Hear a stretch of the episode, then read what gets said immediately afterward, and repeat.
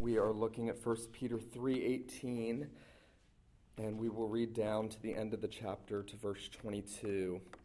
And um, keep in mind as we come into this passage tonight that the context has been uh, Peter has been encouraging those who have been dispersed. They are suffering for the name of Christ. They are struggling with afflictions. They are surprised to some extent by why they're being persecuted. Peter tells them at one point, Don't be surprised by the fiery trial which is to try you.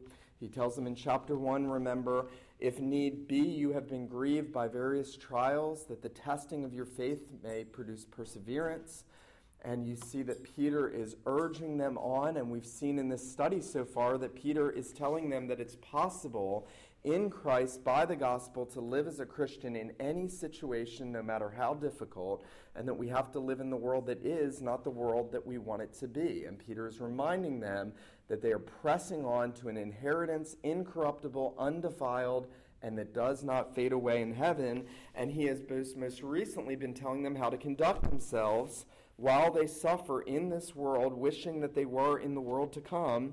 And now he tells them in verse 18 For Christ also suffered once for sins, the righteous for the unrighteous, that he might bring us to God, being put to death in the flesh, but made alive in the Spirit.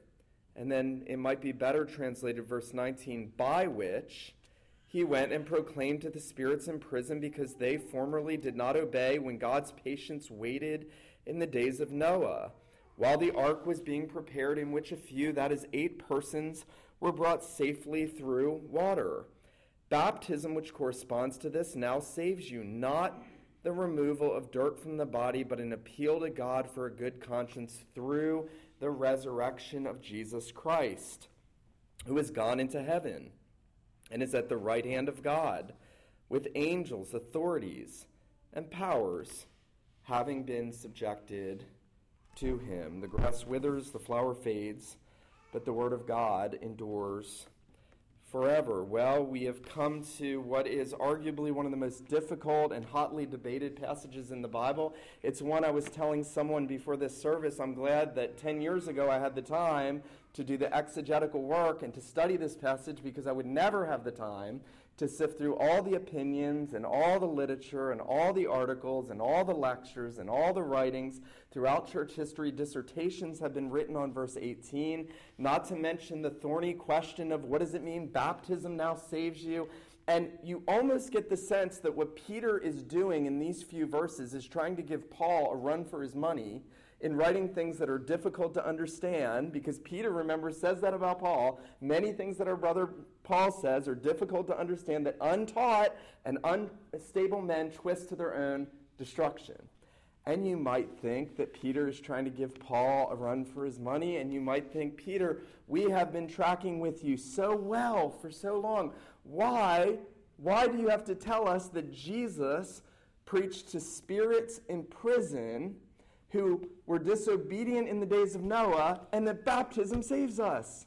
Why do you have to tell us that? Martin Luther, very wisely, in his commentary on 1 Peter, says this is a wonderful text and a more obscure passage, perhaps, than any other in the New Testament, so that I don't know with any certainty just what Peter means. And then he goes on to tell you exactly what he thinks Peter means, which is wonderful. Luther's wonderful false humility. I don't know what he means, but here's what he can't mean, and here's what he does mean.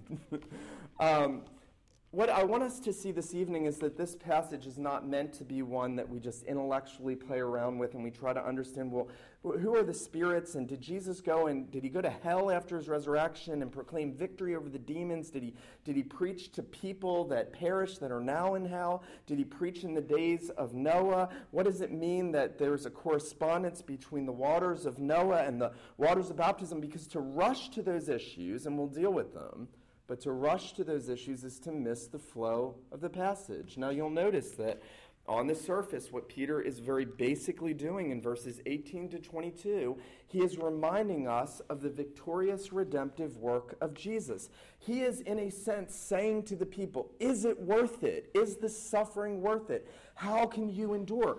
Because you have a Savior who has, notice verse 18, died for our sins and then obviously been buried. And then verse 19, he's been made alive. The end of verse 18, he was made alive. He was raised from the dead. And then in verse 21, again, we're told about the resurrection of Jesus. And then verse 22, the ascension of Jesus. And so, not wanting to miss the forest from the trees, basically, Peter's telling them that Jesus has won redemption for them that Jesus has suffered in the flesh and that good has come out of that, and that we are the beneficiaries of the good of Jesus' suffering in this world. That's, that's the overarching point of 1 Peter 3 18 to 22. The question has been how are we to live in this world? And is it worth it? And Peter has repeatedly told the people that there is blessing on the other side of suffering, and that we are called to bless others even when they persecute us, and that we are to go through the trials and the affliction and the burdens and the fiery trials that we endure in this life, knowing that on the other side there is blessing and God will inevitably bring good out of it. And ultimately, the great answer to that is not some fatalistic view or some uh, naive optimism that says, well, I know it's all just going to work together for you. But Peter says, look at Jesus. And look what happened to Jesus. The just was put to death for the unjust. It's remarkable that there's a sense almost in which you can, you can hear Peter saying to these people, you know, don't forget what you are by nature because they're suffering unjustly but they're sinful. They are the very ones, we are the very ones for whom the just one suffered unjustly because we are unjust by nature, because we are unrighteous by nature. Uh, in a sense, Peter is safeguarding against a view in which, in which the, the believers who are suffering here would not look out at others and say, well, they're unjust, they're hurting us, they're unrighteous, and we're righteous. And there's a sense where Peter is reminding them that there's really only one who suffered unjustly. You know, it was, I've told you this, Rabbi Kushner, who wrote the book, Why Do Bad Things Happen to Good People? And it was John Gerstner who responded by writing the book, Why Do Good Things Happen to Bad People? which is the right question. And actually, only one good person ever suffered unjustly, and that's Jesus.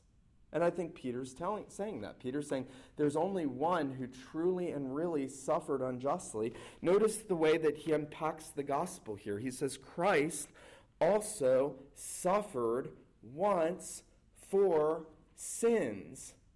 Christ also suffered once for sins, the righteous for the unrighteous, that he might bring us to God. There was an end to the sufferings of Jesus. Remember the way the writer of Hebrews puts it in chapter 12 for the joy set before him. What was the joy? In bringing many sons to glory. Jesus knew, but that by entering into this world and by subjecting himself to all the opposition and all the hostility and, and putting himself under the law of God and knowing that he would be made the curse for us and knowing all that he would do, he knew that one day he would be able to gather together all those that he redeemed and present them to his Father, so that from the death to the resurrection to the ascension of Jesus, and notice how Peter ends this passage, it's remarkable. And, and this is so important that we don't get lost in the details. Peter says, Christ suffered once for sins and then verse 22 now he is in heaven at the right hand of God with angels, authorities, and powers subjected to him. That was the ultimate end result of Jesus' suffering. He merited, as the God man, authority over everything. He has been given, as Paul says, the name that is above every name. So, if you find yourself asking the question, is it worth it?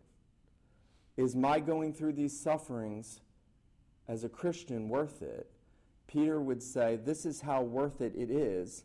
It was worth it for God to become man, to suffer the just for the unjust, to bring us to, to God, and to be exalted, and to get the name that is above every name, and to have all authority in heaven and earth given to him. And there's this little there's this little comfort embedded into what Peter writes. There's this little, this little comforting statement that Jesus has all authority over angels and over powers. You know, it was no doubt spiritual warfare that the Christians to whom Peter was writing that they were experiencing that spiritual warfare. Later he'll say, your adversary the devil walks about like a roaring lion seeking whom he may devour. We just sang tonight, and I love that second line when Satan tempts me to despair and tells me of the guilt within, upward I look and see him there who made an end of all my sin. And there's this, there's this little, there's this little comfort, comforting statement built in that Jesus is even now over all angels and authorities and powers. It was rulers that were persecuting the first century church. How can I live as a Christian in an ungodly nation? How can Christians live in North Korea? How can Christians live in Syria? Because Jesus is over all of that, and one day he's going to judge the living and the dead. All authority's been given to him, and even if they suffer the severest persecutions now, Christ has already conquered. He is already victorious. He will pour out all of his wrath and judgment on all opposition to all of his people. That's the comfort. And he did that by suffering. It's one of those questions in theology that you have to ask, well, couldn't there have been another way? Couldn't God have just couldn't God have just said, I'm going to save these people and I'm going to wipe these people out? No. No the best of our understanding, God did not what God had to do, but it was the perfect scheme of redemption. It was necessary for God to uphold his righteousness. The just had to suffer for the unjust because only a just person who was infinite in his, in his worth and dignity, the Lord Jesus, could suffer for the unrighteousness of his people. And only one, as we've talked about in weeks past, that was greater than the one that conquered man could come and have authority over the one that conquered man. And only one who is himself God over all, who comes and humbles himself and becomes servant of servants. Jesus said, I did not come to be served, but to serve and to give my life a ransom for many. That it was necessary for our redemption that God work these things out and brought them to rich fulfillment in the resurrection.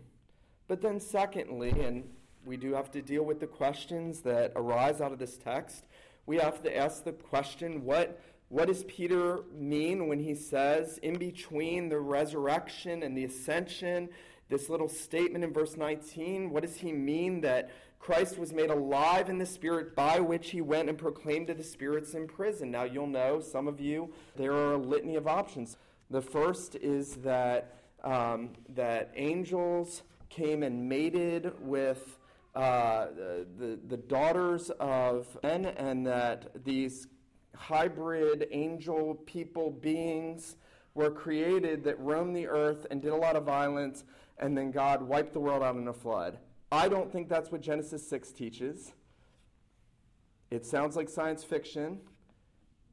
There are a lot of people that believe that. And they think that Jesus at some point went and proclaimed his victory over these demonic angels that became hybrid angel people. Here's why I think that that's not tenable. I think, first of all, there's no judgment on the angels in the flood account. God is angry with men. The sons of God are, in my humble and yet hopefully accurate opinion, the descendants of Seth, that is the covenant line, the church of God, and the daughters of men are the daughters of Cain, and they intermarry. And God hates intermarriage because true religion is lost, and so he brings judgment on the world because his people have turned away from him, and violence has filled the earth. And then there's another opinion that what Peter is, is teaching here is that Jesus went uh, by the Spirit and he preached through Noah to the men and women who were on the earth before the flood, leading up to the flood, who were destroyed in the flood. And that Noah, who we're told in 2 Peter 2 5 was a preacher of righteousness, was preaching by the Holy Spirit. Now, there is massive support for this position. Um, turn back to 1 Peter 1 10 through 12. And notice what Peter says there, talking about the salvation in the Old Testament, he says the Old Testament prophets prophesied about the grace that was to be yours, searching and inquiring carefully, inquiring what person or time the Spirit of Christ who is in them. So, Peter's already told us in chapter 1, verse 10, it was the Spirit of Christ in the Old Testament prophets indicating that the Messiah would come. So, very clearly, there's no argument there. 110, Spirit of Christ in the Old Testament prophets, prophesying through them, preaching through them. And then notice what Peter says in verse 12 that now these things that have been fulfilled in Jesus have been announced to you through those who, notice what he says, preach the good news to you by the Holy Spirit. So in 1 Peter 1 10 through 12, Peter's big point is that the Holy Spirit, the Spirit of Christ, was preaching through the Old Testament prophets, now preaching through the apostles and ministers in the new covenant, that it's by the same Spirit, it's Christ spiritually proclaiming the gospel through his people, Old and New Testament. And so, what I find to be the most satisfying interpretation is that held by Augustine and Calvin and Luther and a litany of other theologians throughout church history that all Peter's saying is that the Lord Jesus was made alive uh, by the Holy Spirit. He entered into the, the age of the Spirit. He was raised up as the glorified Christ, who he now pours out on his people and by whom now he preaches to his people. And it's the same Spirit that was preaching through Noah to the men and women who were destroyed in the flood. It was Christ calling them to repentance, calling them to be saved, calling them. Have you ever thought about this? Noah was a preacher of righteousness. He was not preaching against people, he was preaching so that they might be saved.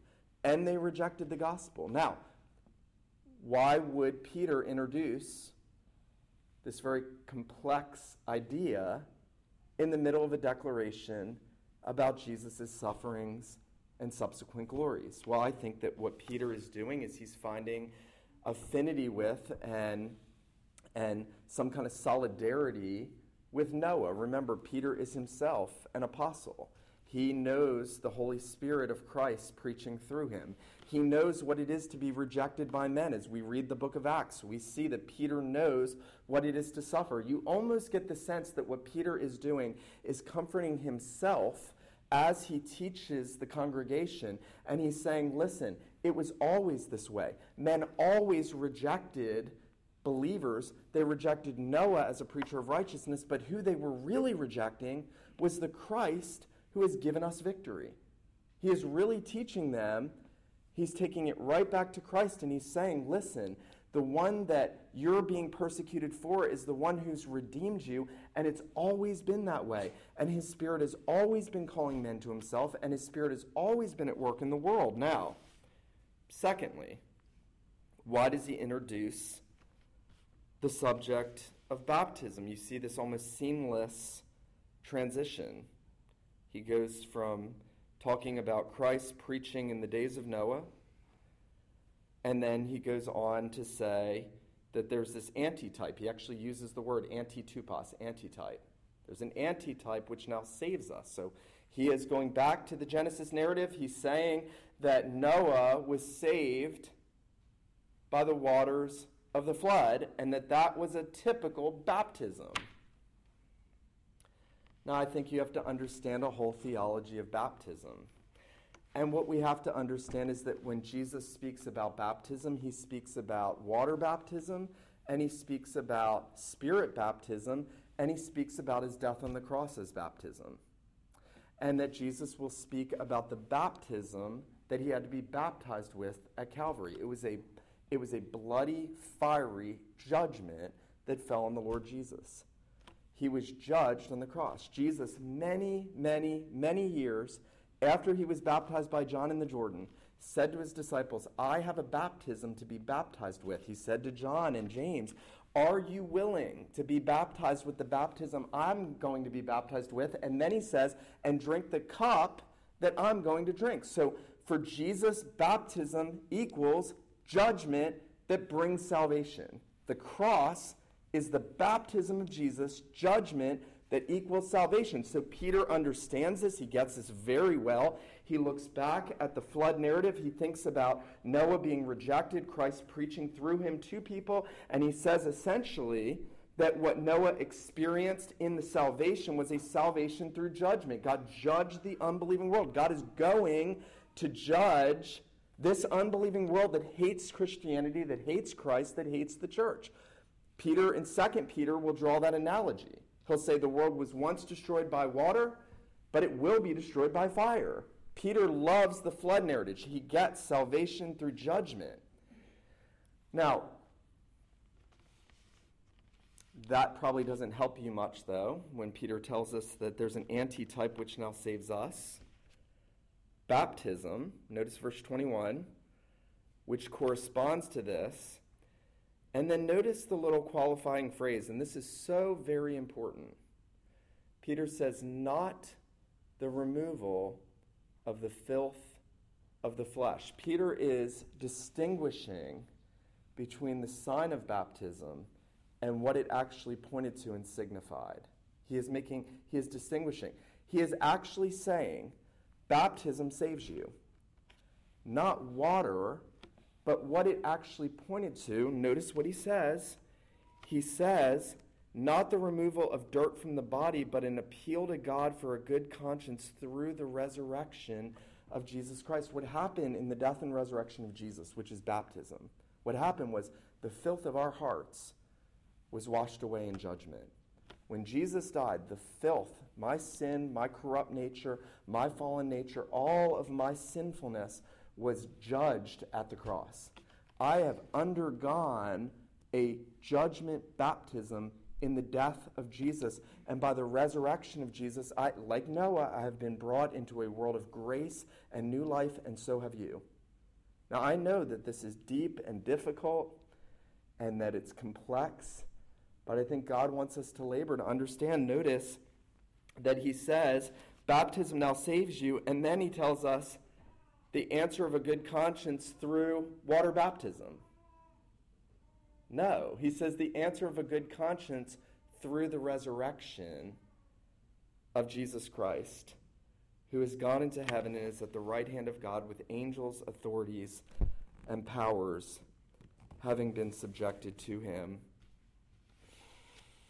I want us to just meditate on two things as we walk out of this tonight. One is that whatever we suffer, whatever we go through, whatever trials or afflictions we face, and we say, How can I go through this? And how is this going to be worth it? And why is this happening to me? If it's happening to us for doing good, if it's happening to us not because of evil we're doing, but we're suffering for good, we're suffering for the name of Christ, Peter would have you know that God means glory for his people. God is working all those things for their good.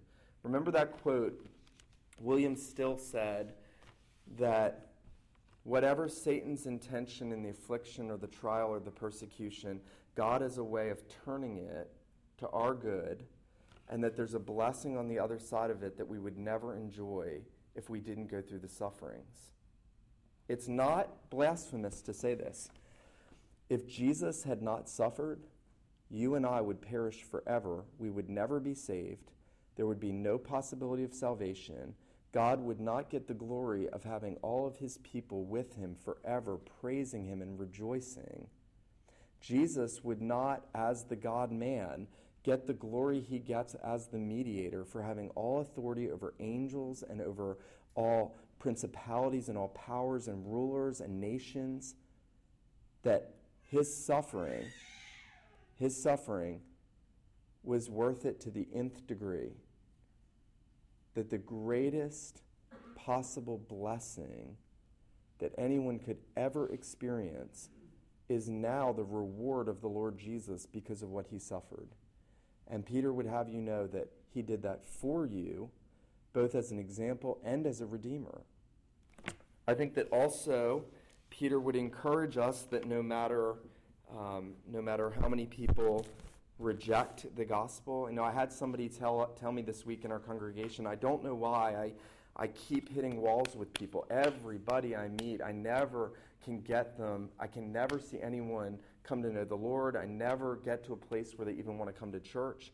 And I said to him, I said, you know, you've got to keep praying and keep laboring, but, but multitudes will hear the Son of God speaking by his Spirit through his ministers, and they will never believe. But for you who believe, remember what Peter says for you who believe, he is precious and it is worth it. And you've got to keep pressing on, and you've got to keep trusting him. And you've got to know that just as he saved those eight in the ark, he is saving us, and he is bringing us to glory through what he did in his death, resurrection, and ascension for us. I hope that you'll be encouraged. I know this is a difficult passage, but I hope as you think about these things this week ahead, you'll be encouraged to worship the Lord Jesus for what he's done for you, and that you'll be encouraged to press on, even in the face of op- opposition and unbelief and persecution and hatred and, op- and trial, knowing that God will bring the greatest good to his people in Jesus Christ. Let's pray. Father, we pray that you would please give us grace to take a portion of Scripture that is in some parts so difficult and so challenging, and we pray that you would give us um, spiritual benefit from it. We pray, our Father, that if all we take away is joy in the substitutionary death of the Savior and his glorious resurrection and our regeneration by his Spirit, and that you have cleansed our hearts and that you will bring us to glory where he is, that that that is what you would comfort us with and build us up with, and that you would cause fruit to be borne in us. We pray, our Father, that you would increase our faith and give us a greater understanding as we go through this world with its trials and challenges, that you would give us hope. And we pray these things in Jesus' name. Amen.